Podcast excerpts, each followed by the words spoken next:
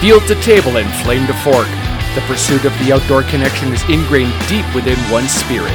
The draw to the flame of a campfire is felt from around the world. Why do we hunt? Pull up a seat. We have a story to tell. Welcome to our campfire.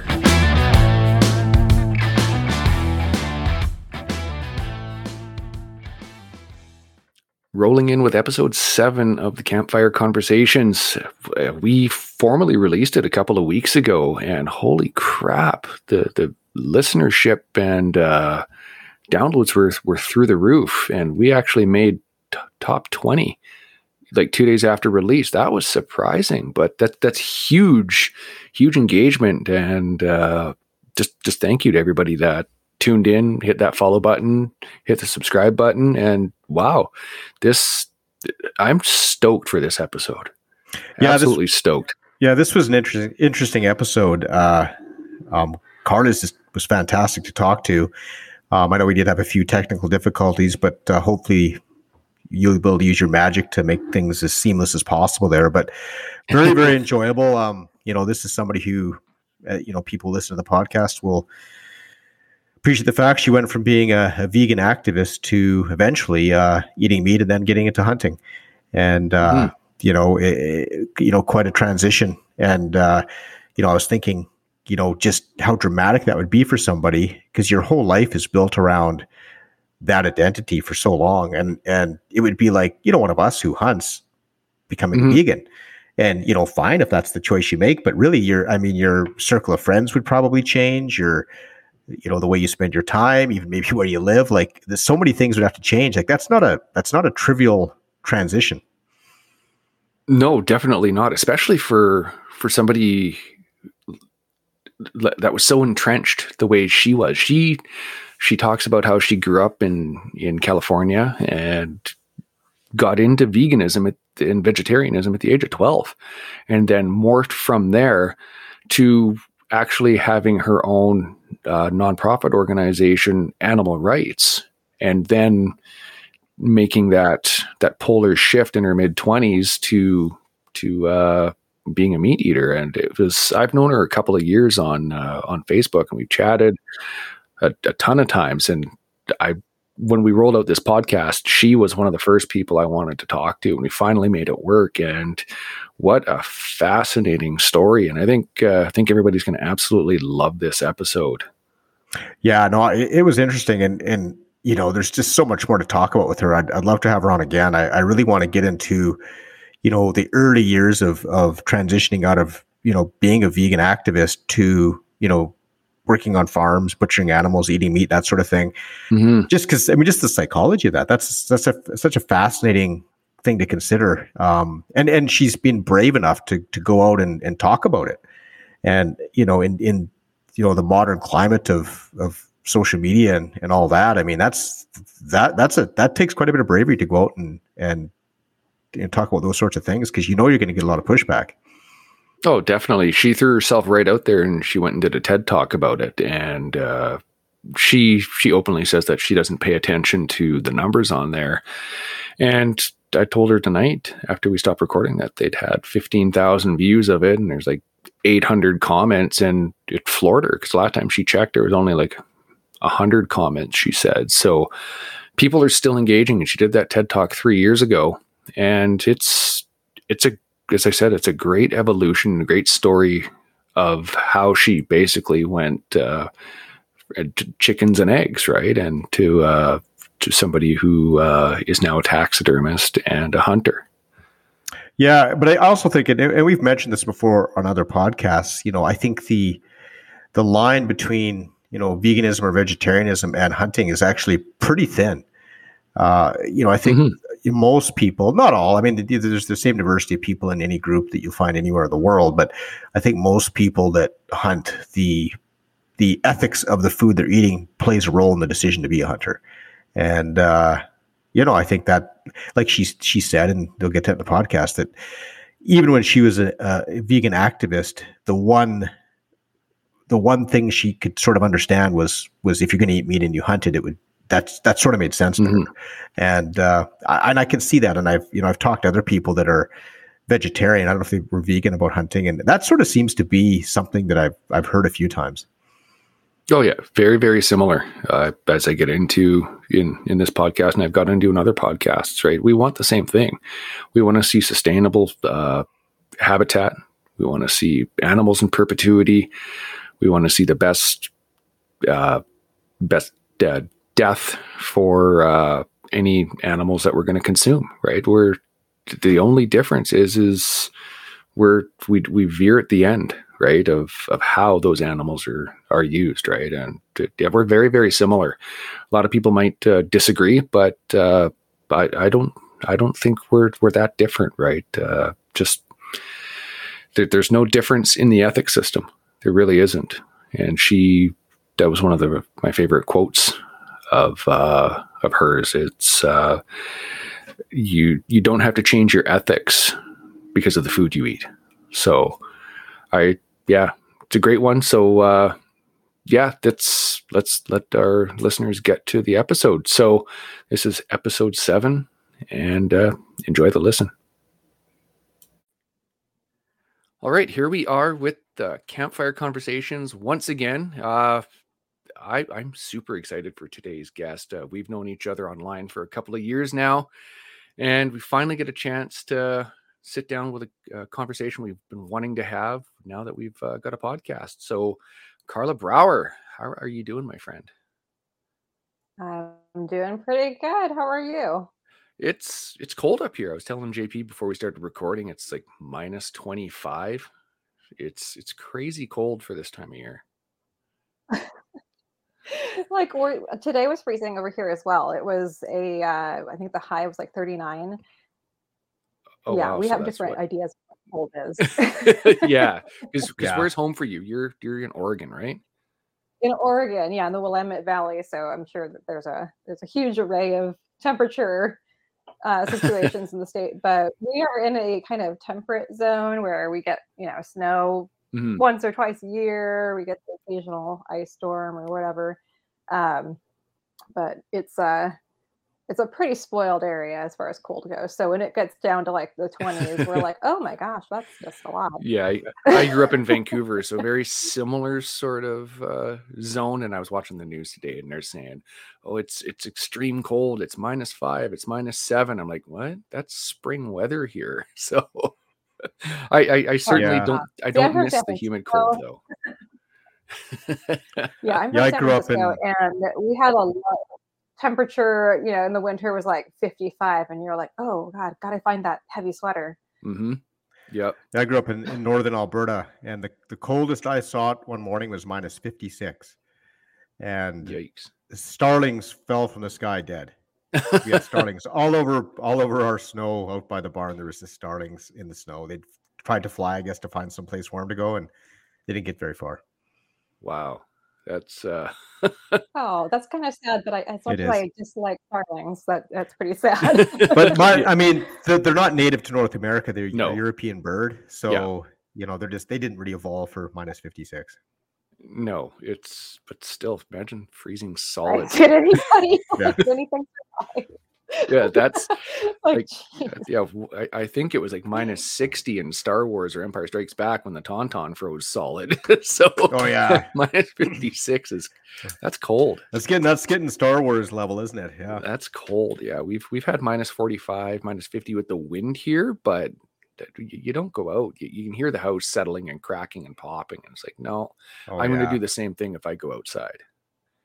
Well, I know back home yeah, up no when I was a kid, we had like aspen trees on our property, and it was past minus 40. You'd hear what sounded like gunshots, and it was the aspen trees cracking because the water inside would freeze and expand, and the wood would crack, and it was so loud. Yeah. Yeah, we did a, a hunt a couple years ago. A buddy of mine and I, we drove north of town, and we we drove on one of the Forest Service roads, and it was just a winter wonderland. It was about minus 35, minus 40, and you could see that it snowed the night before, so all the trees had started to come down, like just they were kind of casing the road. It was really pretty. And then you could hear crack, pop, bang, and like, what the hell? And we just stopped and you could see trees falling in the bu- in the bush like back we're like no we're to stop turn around because if we continue we're to get caught by one I'm, I'm positive so yeah that's too cold for me Yeah, that's too cold. Yeah, it's good for the moose though, because it Yeah. uh, it Yeah. knocks the ticks off them. So, all right. Well, th- like I said, I wanted to chat with Carla for a couple of years now. So we, you're you, you're in Oregon, and uh, is that where you grew up? No, no, I'm actually from um, San Francisco Bay Area in California. Oh, okay. And and how long have you been in Oregon? What made you come up there? Um, I moved up here. Gosh, you know, time has moved really weird since I lived here, but I think it's been almost 10 years. Oh, wow. and uh, I originally moved here to try to start a farm. Um, I was renting some farmland and trying to get a business going, and it didn't work out so well. But I fell in love with the state and decided to stick around. yeah, I've never been to California, but uh, I imagine they're quite polar opposites from what I, I I see on Facebook, just geographically and politically. So, because uh, California just had that big movement for uh, trying to ban the bear hunt or something, and I know you guys had something like that because you and I chatted with it, but it just it seems seems quite opposite.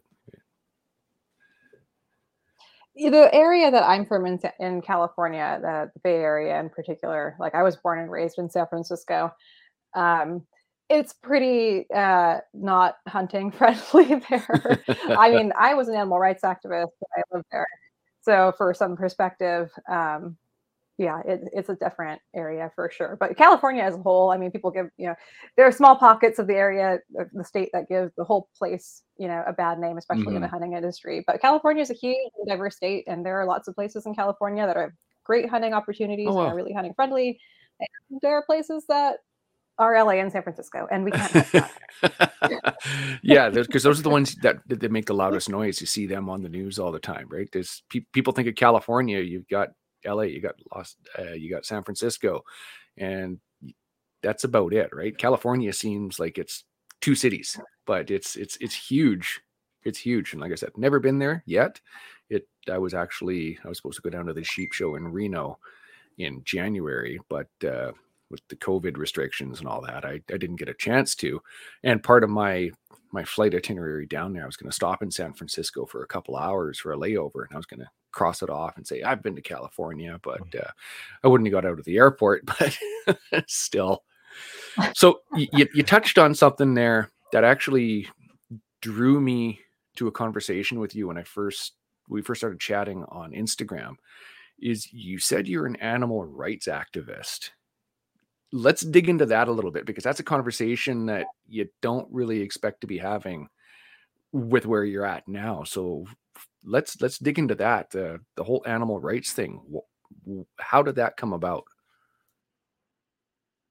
Yeah, so I was pretty young. I was, I think, about 12, and uh, my mom and I were wandering around San Francisco on Black Friday. I don't know if you guys have that over there.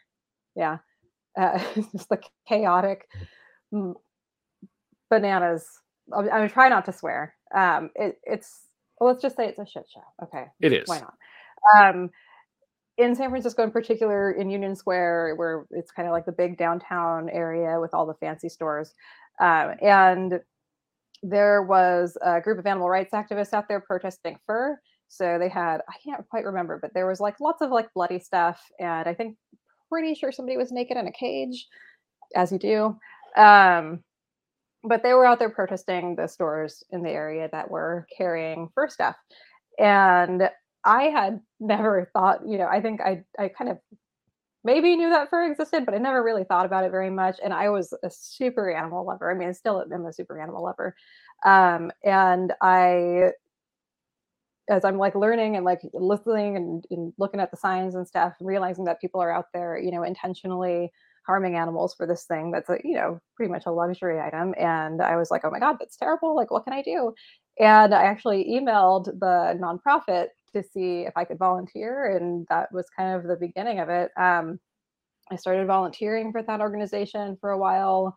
And then um, I got a part time job, and then I got a full time job, and then I was one of their program directors, and I started my own nonprofit. Uh, and I was like pretty serious about uh, animal rights. And Um, I was vegan for many, many years, which means you know you don't eat any animal products, even if it's like dairy or eggs. Um, and I didn't wear leather. It was, uh, you know, definitely not a diet; it was a lifestyle. So, when you were growing up, then you did you eat meat up until that point, kind of thing, or how did how like how were you raised? oh yeah, diet and those considerations. Yeah, no, in my household, uh, yeah, in my household, we ate you know nothing out of the ordinary. Like we ate lots of meat, and um, I remember the veal cutlets that were the uh, luxury item every once in a great, great while. Little like flaccid pieces of white meat that I like. Yep. Even today, I'm like, what? What's that? Uh, yep. Yeah, it was like super, you know, hamburger helper and like yeah, my mom my mom is a much better cook now than she was when i was a kid so i i won't judge her in retrospect, but it was a pretty standard American diet. And then um, I don't think anybody, I don't think I was doing anybody any favors in my family when I decided when I was like so young to be vegetarian. It was like, I require special meals now. I'm sorry. Um, but, you know, they, they, made it work. And uh, my grandma was a primary person who cooked in our household. And she had kind of a, a rotating repertoire of various vegetarian entrees. And then when I went vegan and didn't have cheese or dairy and stuff, I was old enough to kind of take care of that on my own. so your your, fa- your family was okay with though with you turning vegetarian, I guess, for lack of a better term, and they kind of embraced it and supported it. Yeah. Oh yeah, I don't know that I gave them like a ton of choice. Um, but they were okay. They were like, "It's a phase. Well, she'll get over it." I'm like, "Well, you know, it lasted until my 20s." So it was just a long phase. Yeah. So you, you, you totally jumped in with both feet into, into the lifestyle and you, you see people on Facebook and they're like, oh, well, vegan this, vegan that. And then you, you, you look at the pictures and some of them wearing leather jackets and they're riding Harley Davidsons and, you know, they got leather, leather seats and, uh, there's just so much vitriol that you, you see coming at uh, hunters from vegans and and vice versa. There's there seems to be no middle ground. And you you went from one extreme to the other. Like cuz I know your background now like just from chatting with you on on Insta and doing some some uh some talking there. But you grew up eating meat, you went vegetarian, you went full on vegan and then you said you created your own animal rights movement like uh, how how did that happen and and how long did that last? Yeah it's hard to to really nail the progression but um, you know i worked in animal rights uh, at an animal rights nonprofit full time and while i was there you know you kind of suddenly all of your friends are vegan and you do vegan things on the weekends you know and you do activism together and you you know watch these documentaries and you know you have your social network and your personal life and your work life kind of coalesce into this greater vegan lifestyle. Um, and you shop at the same places because like when i was when i was young and vegan it was not as easy as it is for all the vegan kids now let me tell you. There was like one restaurant in the city and i was living in san francisco like this is like the most open-minded liberal area in the world and it was like a challenge to find soy milk or you couldn't get like a coffee with like oat milk. Nobody knew what that was. Oh, wow. so it was hard work and we kind of like banded together in like little bubbles of veganism. Um, and so you live you end up kind of just like living in this echo chamber and once you become that enmeshed in you know uh, it's an idea, but then it becomes a lifestyle and it becomes part of who you are, it becomes really difficult to think critically about it. And I think that's uh yeah, you kind of you, you kind of just start you're not thinking about it anymore. You're just kind of going with it. And um it's really hard to hear and stay open-minded to people who are thinking differently or maybe have critical questions or maybe you just think like i did when i was so young and knew everything. Um, maybe you just think you know everything already and that you have all the answers and that your lifestyle is the perfect one for everybody. So so when you're at that stage i mean you're at that point you're pretty much residing in an echo chamber like many of us do. You know we we surround ourselves with people that share the same values and you know have the same interests. What did you ever have any thought at all about hunting? What did you think of hunters? Was it something that was just completely uh, abhorrent to you, or what? What were your feelings about hunting? You know, I would say on the scale of ways that people could eat meat that I would respect, hunting was up there already, even when I was at my like most extreme vegan. Um, I, you know, one of the things that I would always tell people is, and these are, this is, bear in mind, this is San Francisco. People are not, you know, hands on with their food there for the most part. Um, but when I would be talking to people about veganism, and they're like, I don't know, I just really enjoy meat. And I'm like, hey, if you can go out there and slaughter and butcher that animal with your bare hands, then I support you eating it. And most of them were like, oh my God, like, oh, I couldn't, I, ugh. And, but, you know, I, I, I was not lying. You know, I think that even then I was like, well, I don't want to hunt, but I think that if you're going to eat meat, that is going to be the way that is, you know, the, the most humane and the most responsible way to do it. Mm-hmm. Yeah. And which leads us perfectly into one of the first things I saw about you was your TED talk. Like y- you hear about TED talks and everybody seems to, to, to know them, but yours, I, I've watched I can count on one hand how many I've watched.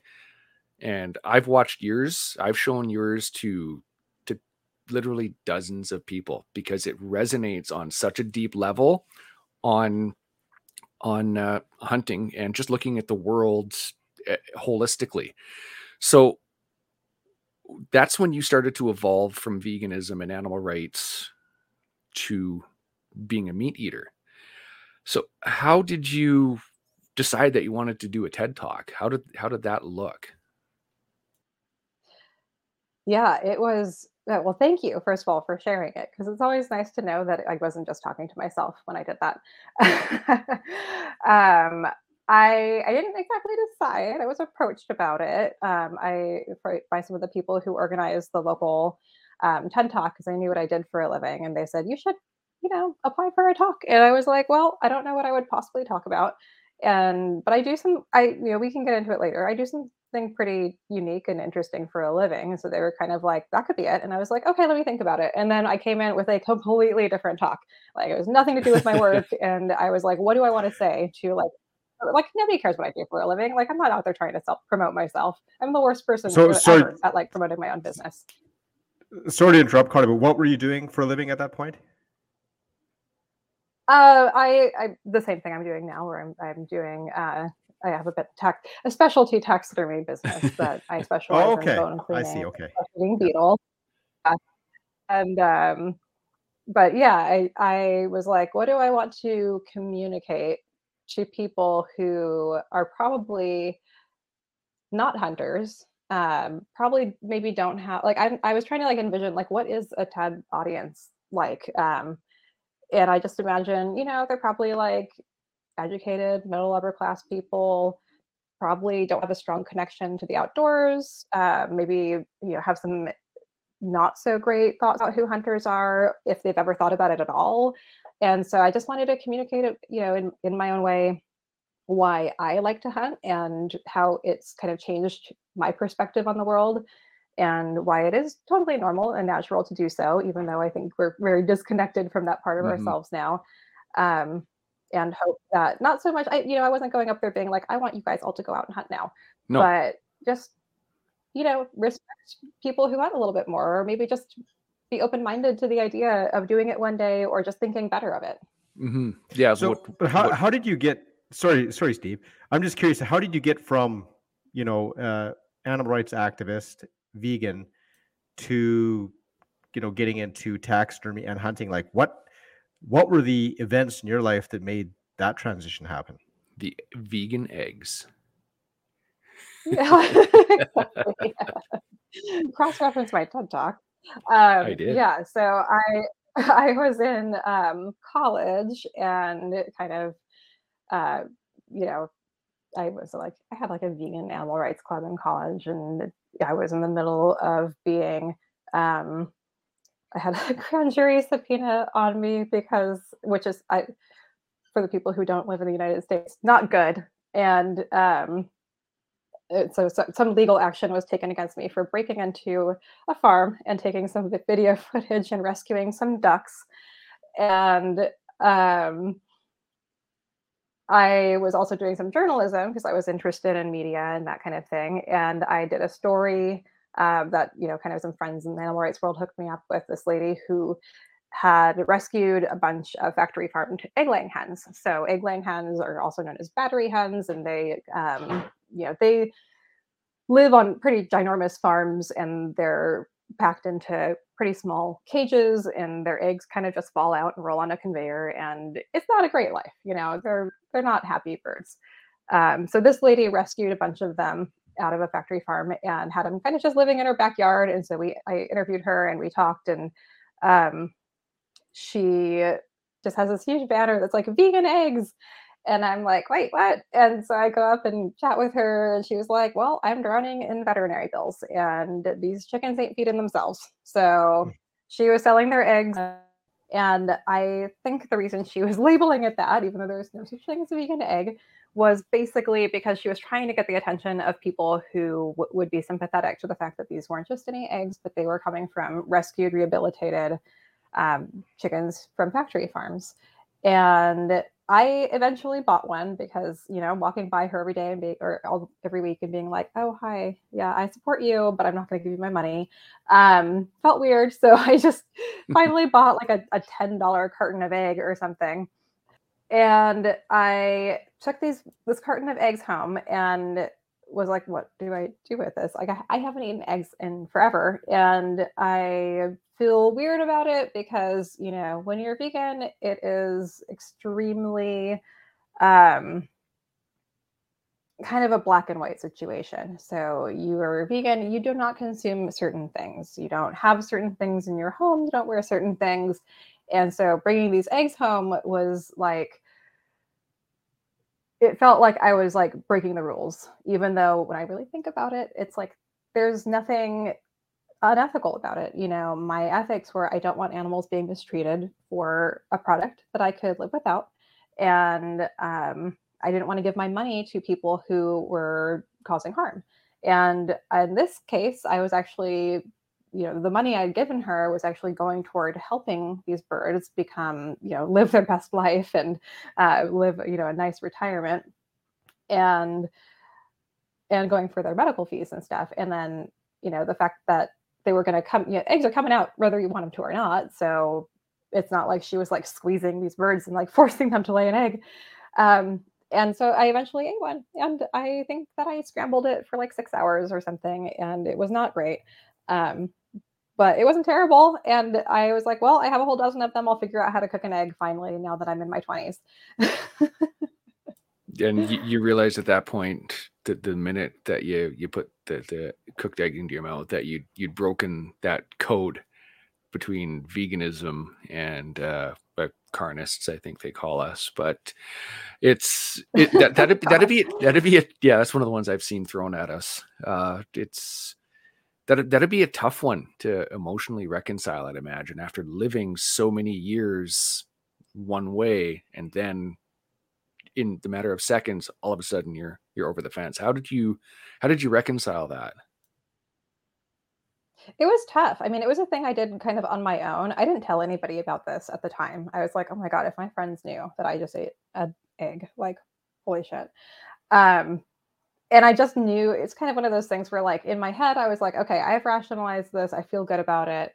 But, like, I couldn't imagine having to, like, explain it to my friends who are, you know, hardcore vegans also because I just knew they were going to be like, well, you should take those eggs and like throw them in the trash or something. I don't know. It, it just, the fact that you're actually consuming an animal product is so taboo that it leaves very, there's just no room left for uh, any kind of gray area. And the world is not so simple as this product is always good and this product is always bad. Um, there's a lot of room for different circumstances and different ways of doing things. Um, you know, would I have eaten an egg that came from a factory farm and you know gone to Safeway and bought one and felt good about it? No, but in this particular situation, I had a hard time finding anything wrong with it, aside from just the fact that like it is egg. like aside from its its identity as an egg, there was nothing unethical about it. And you know, my ethics were not tied into the identity of eggs. It was had nothing to do with the actual product or the the food item. It was about animal suffering. And in this case, I was like, well, the animals are the opposite of suffering. Yeah, that that's that's the interesting thing too, because I think with let's say egg consumption, I, I agree. We like my wife and I get eggs, all our eggs from a lady up the valley who has chickens that are basically free range, and you know we get eggs of all different colors, things like that. We we make those same choices, but if we didn't consume those eggs, those chickens wouldn't exist. And those chickens, in my estimation, actually have a pretty good life. I mean, they just eat and run around and do their things, what chickens do, and they're they're they're not in cage little cages or anything, so they can behave like chickens would inherently behave. So, in some sense, just to say, well, all eating of eggs should be forbidden, also means that like all chickens, regardless of the situation under which they're raised, would cease to exist, right? And I could say the argument, yes, if for industrial scale factory egg production, yes, there's probably a good argument against it for sure. But the yeah, just to have a carte blank like eggs are bad is definitely a, a black and white view of a gray world. Yeah, and that kind of thinking it leads to some really interesting um, ways of rationalizing it. You know, because as you were saying, the what you're, you know, well, if you didn't have the eggs, then you wouldn't need the chickens, and like the chickens would go away, and that's kind of sad. Which I agree. I love chickens; they're great. Um, but I know, you know, I had had known and, and probably still know people who would argue that chickens should go extinct because if they didn't exist, they can't suffer, mm-hmm. and mm-hmm. that all livestock should go away because we created those animals, you know, over genetic selection over many, many time, many thousands of years as human beings to serve us in some way. And some people don't believe that those animals should exist. They think that only wildlife is is an animal that you know has the right to be here. Um, I respectfully disagree. I really enjoy livestock and I enjoy pets, and um, I think that you know over all these years that we've been coexisting with animals and, and breeding them and kind of you know uh, creating these these coexisting relationships with them i think that's a beautiful thing. Mm-hmm. and you know there are there are situations where it becomes extreme. And if you're breeding an animal that has a terrible quality of life innately because of their biology i feel like that is unfortunate and that should be stopped you know no animal needs to be intentionally created in such a way where they can't enjoy themselves mm-hmm. but you know i've I have a tendency to really enjoy raising livestock that are quote, you know, heritage breeds that are a little bit um, on the endangered side. So we have, um, for example, we raise geese, and we have a breed called uh, pilgrim geese, and they're just so cool. Like they're uh, they have sex-linked colors, so which means that you know if they're uh, male, they're born white, and if they're female, they're born gray. So you tell them apart right away, which is really nice when you're trying to decide who you're going to keep um, and they're really docile and they make great meat. And you know, these are all the things that our ancestors put a lot of effort into creating. And unfortunately, one of the other side, you know, I can go on a long, long time about how I still don't like factory farms, even if I'm not vegan. Um, but one of the unfortunate things that's happened in agriculture is we've lost a lot of genetic diversity among livestock. Mm-hmm. So, you know, they go with the best you know, laying hen, you know, that can squeeze out, I don't know, 300 eggs a year, where maybe there are some that lay 180 eggs a year, but they also have really good quality meat. So you can use them as a dual purpose breed. Um, and, you know, genetic diversity in livestock also means uh, you're a little bit more, more insulated to disease because if you have factory farms full of thousands and thousands of animals living in close, close proximity to each other that are all so genetically related, they don't have a lot of variation. One disease comes in and your whole food chain can collapse. And that's not good for anyone. Mm-mm.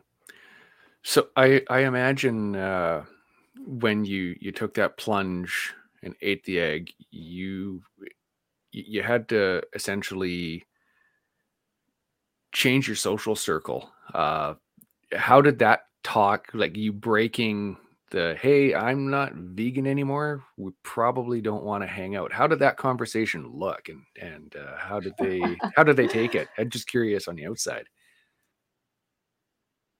Well, you know, I kind of did the equivalent of like backing away slowly. Um, I, you know, I kind of kept my eggs a little bit of a secret, but I just sort of, you know, let myself not go to like I used to literally do a protest every weekend. And I just kind of let myself slack off. You know, I let myself be like, you know what, I'm not going to do it every weekend. I'll do it once a month. And then maybe I won't do it at all. And, you know, I'll just kind of back away from, you know, make some other friends.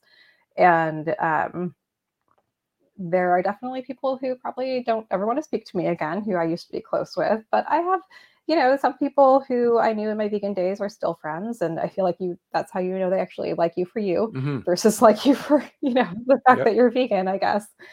Um, and, you know, I feel like if you are reliant on a social circle that does not give you room to explore who you are and change your opinions about things, then you are just in the wrong social circle. Completely agree. Uh, speaking of the TED Talk, do you you ever read the comments on the YouTube? Um, not for many, many moons because holy shit, where there's a dumpster fire. Jesus Yeah. Christ. Yeah, I'm looking at some of them now. I'm like, she should write a children's book. I'm thinking along the lines of that night I gutted Bambi and cleaned his skull would be appropriate. like I said, there's there's You extremes know, the world needs more hunter children's books. So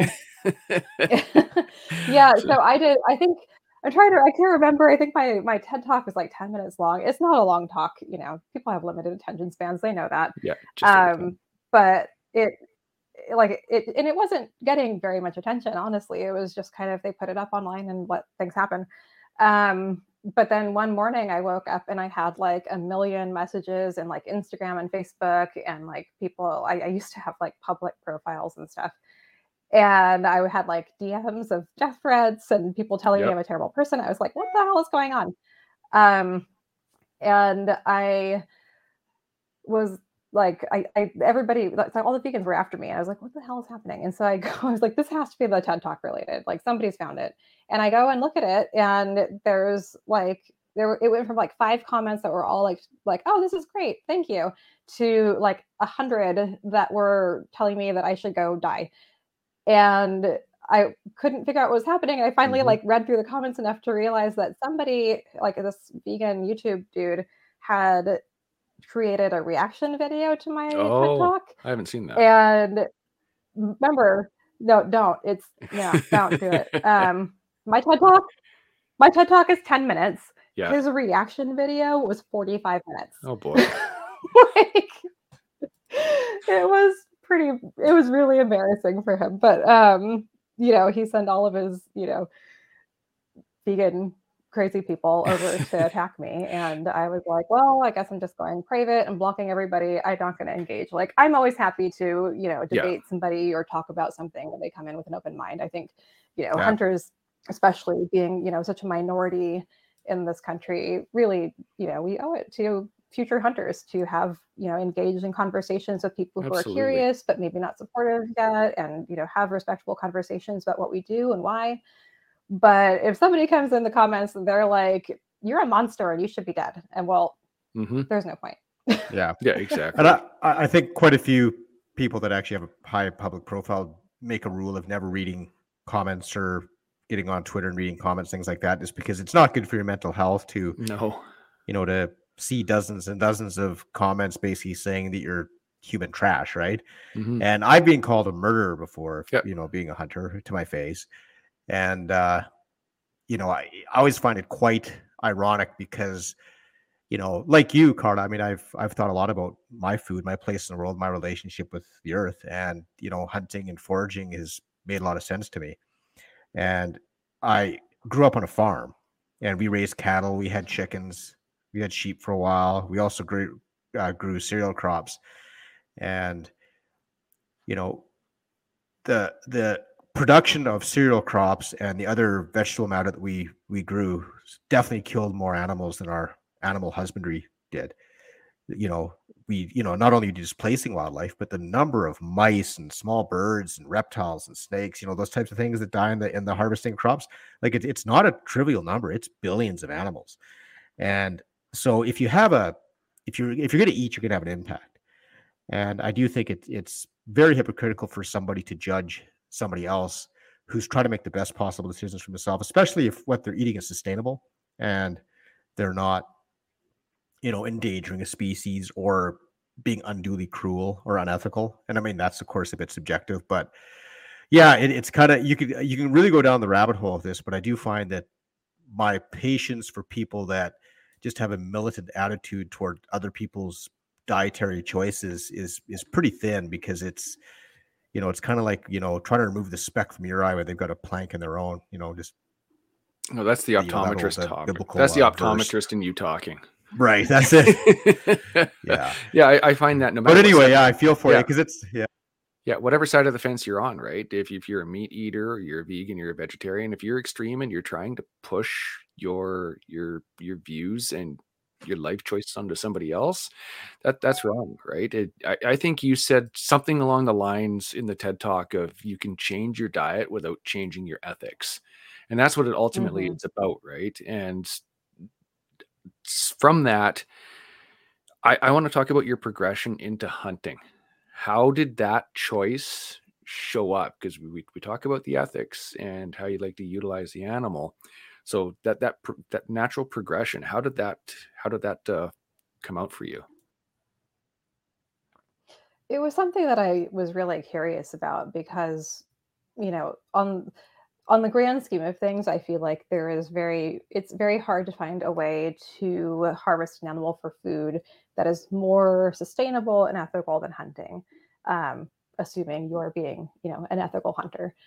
And, you know, I had been, um, I, I kind of dove headfirst into learning about farm farm life, and I worked on some ranches and, and farms, and had kind of done my time um, slaughtering animals and butchering them um, for livestock, but the going out into the wilderness and killing an animal was still a huge mystery. And I don't, you know, I didn't come from a family of hunters. I didn't have friends who hunted. I kind of knew people who like who had hunted and um, were like, yeah, it's great.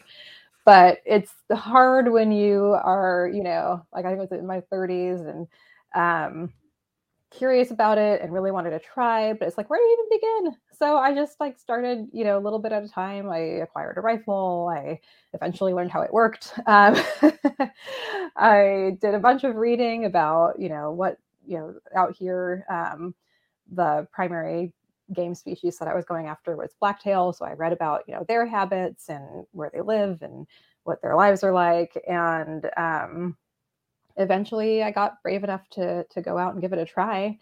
And I was also lucky enough to meet some people who were willing to give me a hand. And um, because I, I, did go out on a hunting season by myself, and it was not successful. Um, you know, if you count bird watching and like wildlife viewing as part of hunting, then it was like wildly successful. But as far as bringing any animals home, not great. um, but the next year, um, a client of mine who, because I, I, had already, I was already cleaning, you know, bones for hunters before I hunted myself, offered to take me out, and he helped me get my first buck. And um, it was kind of like, well, all right, now it kind of makes sense, and I could do it again. And so it's been a couple of years, and I've been, you know, on the whole, I'd say I feel pretty successful because we have a venison, you know, venison-filled freezer, and um, I've had some really good times in the woods exploring how that works. Yeah, I remember you and I were chatted last fall, and you we were talking about our our upcoming hunting trips, and yeah, it's it's it's crazy to think no matter where you are in the world, how far apart you live, the the similarities one can have, and the differences, right? And that's that's what I'm really finding with one campfire and the, the people we're we're talking to and getting a chance to know. So one thing I want to backpedal just a little bit. You I don't know when when you met your wife. Were you vegan when you met her? No, no. By the time okay. I met my wife, I was living in a farm way the hell out there in the middle of nowhere with like freezers full of dead shit. Like, Okay. it's a miracle that I ever met anyone, honestly. okay, I just I was just wondering if she was vegan and mm. how that looked, but no, if if she if you'd you'd met her after that, that transition had already happened because that'd be an interesting conversation that I'd love to get into as well. So well, I did for a long time after I was already working on farms and I hadn't been hunting yet, but um, I did have a series of a long relationship with somebody who was vegan the whole time, and Oh, you know we made it work. It was you know she was vegan for a multitude of reasons, and you know by the time we met, I was um, I had just come back from living and working on farms in the Southwest, and um, we kind of hit it off and lived together and ate together many times, and we just kind of made it work. Uh, there were times where I had, you know, a freshly butchered goat quarter in the refrigerator, and you know, made tofu for dinner. So, can, you- can you come move this chunk know, of meat? yeah, like I like I always tell people like I have nothing against vegans. Like I feel like we have a lot in common because Absolutely we we are conscious about the ethics of our diet Mhm, and we might do it in different ways. That's right. But we at the end, you know, we give a shit about animals. That's all that That's right. matters. That's right. Yeah, we we we I've said that many times to people. They're veganism and hunters. There's we're 99% the same. The only place we differ is in the use of animals, right? We want to see the same thing. We want to see sustainability. We want to see wildlife populations increasing. We want to see things in perpetuity. We want to see good habitat, animal husbandry, everything. But like the only difference is right at that end. So I, I really don't think we are that different than vegans. So uh, that's just I- I, I think it's a neat conversation to to have if you can sit down with somebody that is a complete polar opposite of who you are. You can find a lot of similarities, and I, I think that's was was part of your transition. Yeah, that seems to be the case for a lot of people that, especially adult onset hunters that are from hunting families, is the, uh, you know, the when they start to have those crises about their the the ethics of the food they eat, you know, oftentimes that leads them to hunting. And yeah, I just think that if you're going to eat meat, it is it is probably the most ethical way to do it, as long as conservation is not a concern, right? Mm-hmm. I, I agree. Yeah, exactly. So you you touched on you clean bones for a living. I know what you do. So how the hell did that happen? and let's talk about your career now. Well, you know, when you live on farms for a couple of years, you end up with a bunch of separate heads. And like, what do you do? so I um well, I was living on uh, and working on a goat meat ranch in Napa in California. And we had a bunch of old bucks that we were slaughtering for people. And um, you know, we cut the heads off and like we normally would just like toss them in the compost, you know, toss them in the back 40, let some predators have them. Um, but they had really nice horns. And I was like, well, you know, their skulls would be super cool. So let me see what I can do. And I had no idea what I was doing. Um, I'm pretty sure at that point in history, if you like Googled how to clean bones, you would be like totally like the Google would just be like, wait, what? Are you Yeah. okay? Uh, now, you know, there's a plethora of information, but this was a different time. And I um, I took the heads and I didn't even I don't think I even skinned them honestly. I think I just like put them out and like built this little cage around them so that like vultures could come in and like ants could come in, but like nothing could drag them away. And it was it, you know not great as far as success goes. It kind of like mummified before anything good happened and um, just gross. Uh, but I continued to work on farms and ended up with a lot of heads to play with. And eventually I got decent at cleaning them. And then I was like, okay, there are these like beetles that forensic pathologists use and like museums and stuff have them. And they're called Dermestid beetles. And it's like their specialty. They're like a, uh, you know, kind of cleanup species, like a, a scavenger that eats rotting flesh. And how handy, right? so I was like, I would like to get some of these beetles. I wonder where to get them from. And I start looking around online and I find a guy in Alaska who raises them. And I was like, hey, ship me some beetles. And I get this like little margarine container of beetles in the mail from Alaska.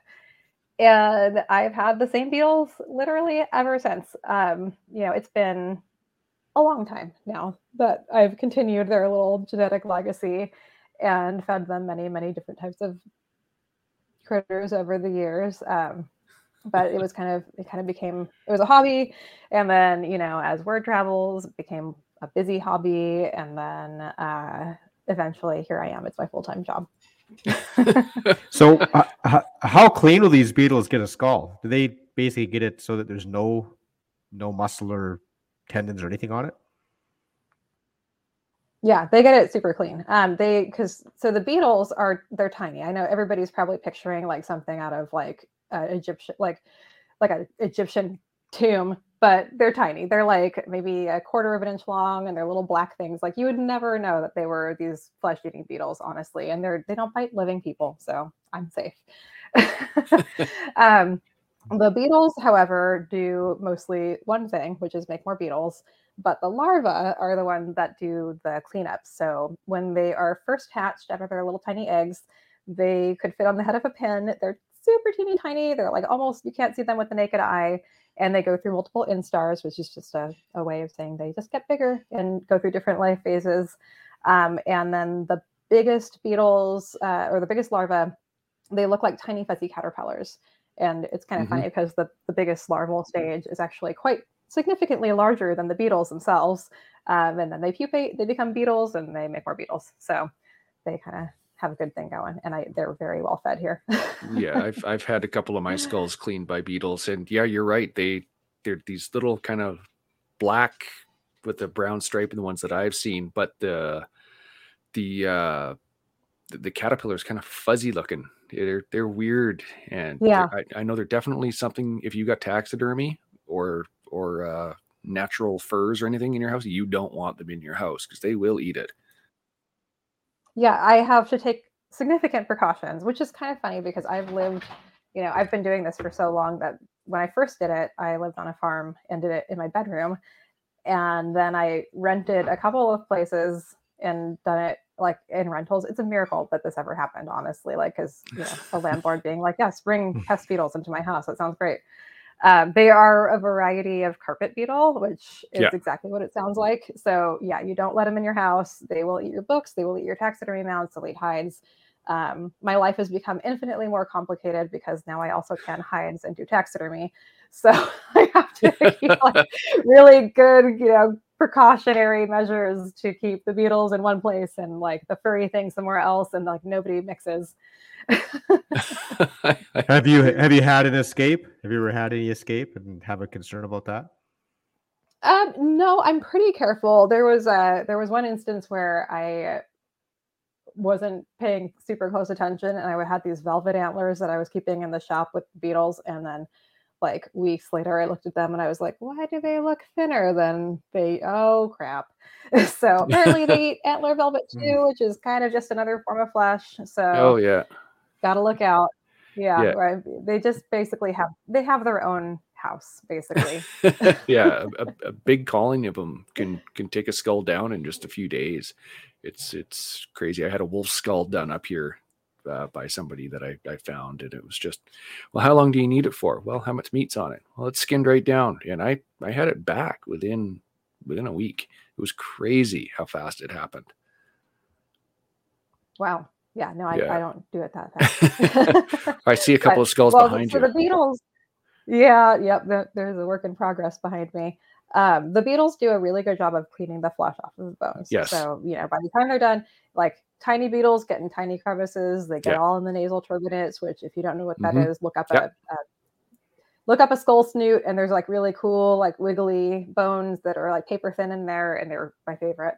Um and those are easily damaged. So if you're doing stuff like boiling and pressure washing, say goodbye.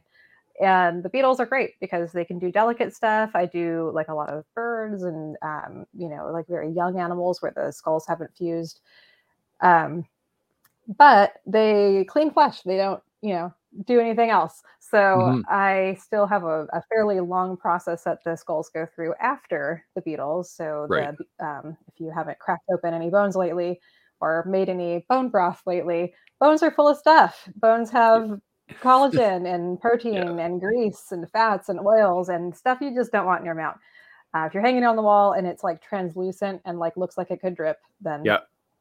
It's not degreased. Yeah. Yep. I've- so the degreasing process is is gentle and it takes some time, and then I whiten it and and then it can go home. yeah the first bear i ever got i i had somebody uh to boil it and all that fun stuff and i got it back and within six eight months it turned yellow and, and it left spots on the the the the ground where i'd had it i'm like what's going on here? And then i did some research into it. I'm like okay this wasn't degreased. So whenever i get my skulls done now Yeah. it's this needs to be degreased. And it's it's it definitely as you say it's you, notice it when it's not degreased properly and that's a step that a lot of people don't understand and that that just circles right back to the the full use of the animal right? And it, you're using everything like true field to table. You know where your food comes from right out of the field. You're you're taking everything. You're making bone broth. You're taking all the meat. You're keeping the skull as uh, as a memory of a successful hunt. So yeah it's it's it's a cool process that an evolution that you've come through uh would would you do anything differently Gosh, I mean, I tend to take really r- difficult roads to get to places where I'm at, and uh, like in retrospect, I'm like that could have been easier. But in the in ultimately, no, I don't think I would because even the mistakes that I've made and the difficult things that I'm like, oh Mhm. crap, that could have been so much easier if I had just made my life simple. Um, that's how you learn, right? Like exactly even even really difficult adventures are totally worthwhile and that's kind of one of the beauties of hunting too like i know i like i love hunting but like sometimes when i'm actually out in the moment in the field i'm like this this fucking sucks dude. Like it's freezing. I'm tired. Yeah there i haven't seen an animal in three days. I don't know what i'm doing here. Like there are stores full of meat full of meat. And here i Mhm. am freezing my ass off on a mountainside like wondering where the meat is. So sometimes I feel like a crazy person. But you get home and you warm up and you know, you make that first, you know, backstrap and you're like, oh, okay, it was all worthwhile. And you feel like a better person and you learn some stuff from it. yeah after that hot shower you're like okay am i going out again tomorrow yeah what time right Right? It's like, Exactly. i'm never doing this again then you come home you're like well wasn't that bad because i'm making plans again so Yeah. so I know. I know. I can't wait to get back out there. oh yeah you got any plans coming up for the spring do you guys have a spring bear season down there We do. Um, I didn't put in for it this year, and I'm probably not going to get out much this year as far as hunting because we are due to have a baby boy in May. So, kind of a priority a little bit. yeah I, w- I was hoping you'd mention that i didn't want to bring it up but Oh. i kind of kind of hinted towards it yeah, I feel like it's gonna it's gonna be kind of a you know a, a not great fall hunt for me this year between trying to keep the business going and have like a six month old, but you know Yeah. it'll be worthwhile because absolutely I'm investing in my future hunting partner. It's right. Yeah, my daughter was out with me. God, she was three, four months old, sitting sitting in the car seat, Oh wow, sleeping away. But yeah, it's it's now. I've I've got some crazy video of her. She was probably three, maybe three years old, and we're out just out for a drive, and she's in her full camouflage, sitting in her car seat in the back of the truck, and she's got her binoculars. And we stop by a swamp. She goes, "Dad, stop! Dad, stop!" So I stop next to a swamp. She rolls down the window, and then she starts trying to do a moose call, like just from a from a running truck.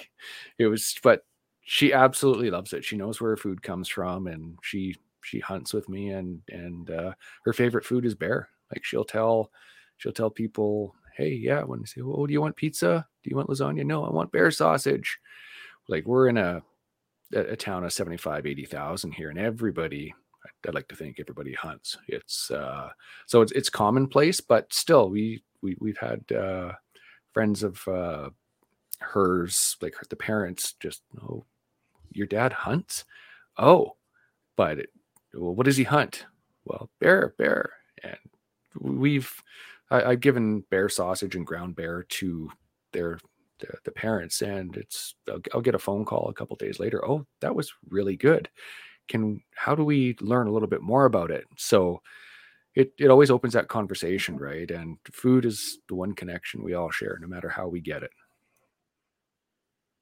I've I've been really wanting to go after bear because I have tasted it and oh my god, it's so good. And It- we don't eat a lot, you know, we eat a lot of meat, but we don't eat a lot of beef because like we can't afford to have a cow and you know, we can't really afford to buy beef from a place that, you know, we would want to support.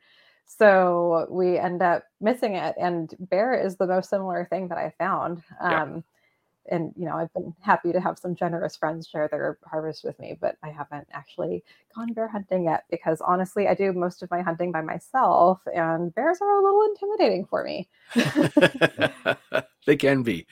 They can be up where I am. Uh, God, it's it's nothing to see 25, 30 bears in a in a day in the spring.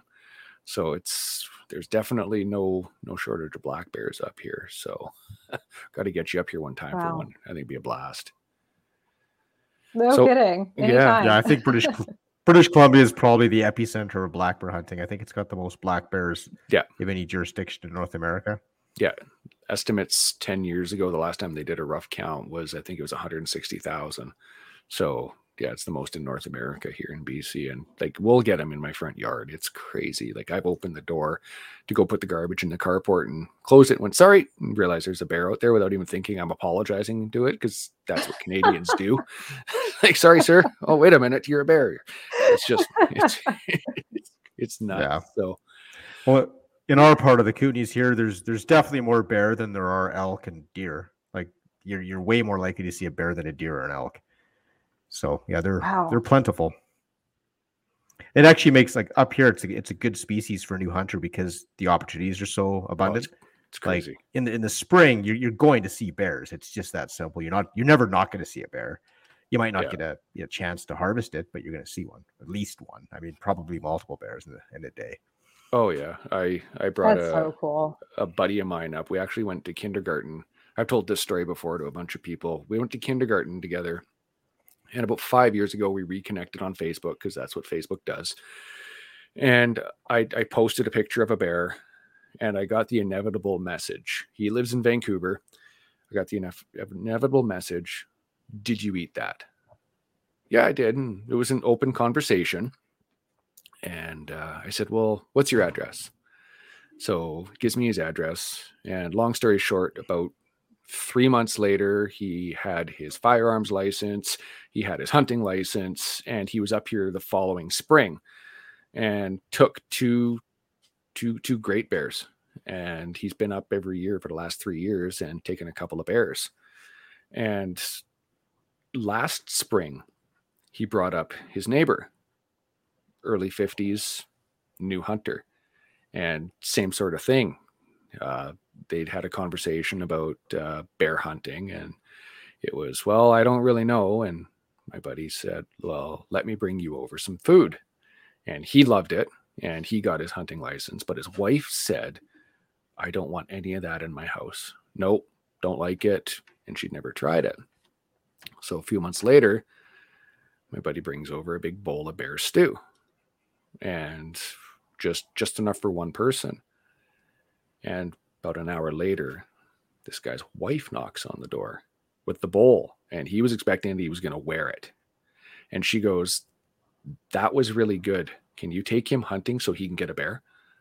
So it's a great evolution there, and yeah, it's it it just shows that that that little that that that shared bond, that that shared commonality to create a conversation does open the door for uh for for for bigger conversations right? And yeah like i said before no matter where you are in the world food unites you or food unites us right? And we just got to have a, a two-way conversation and you need to you, you need to listen to understand somebody else's viewpoint instead of listening to respond to somebody's viewpoint because there's a lot more bridges to be to be walked over than there is to to burn so Absolutely. I it's blown my mind actually because I've talked to a lot of people who were like, "Oh, I don't mind hunting, but not bear hunting." And I'm like, "What? What's wrong Mhm. with bear hunting?" And they were like, "Well, nobody even eats them." Yeah.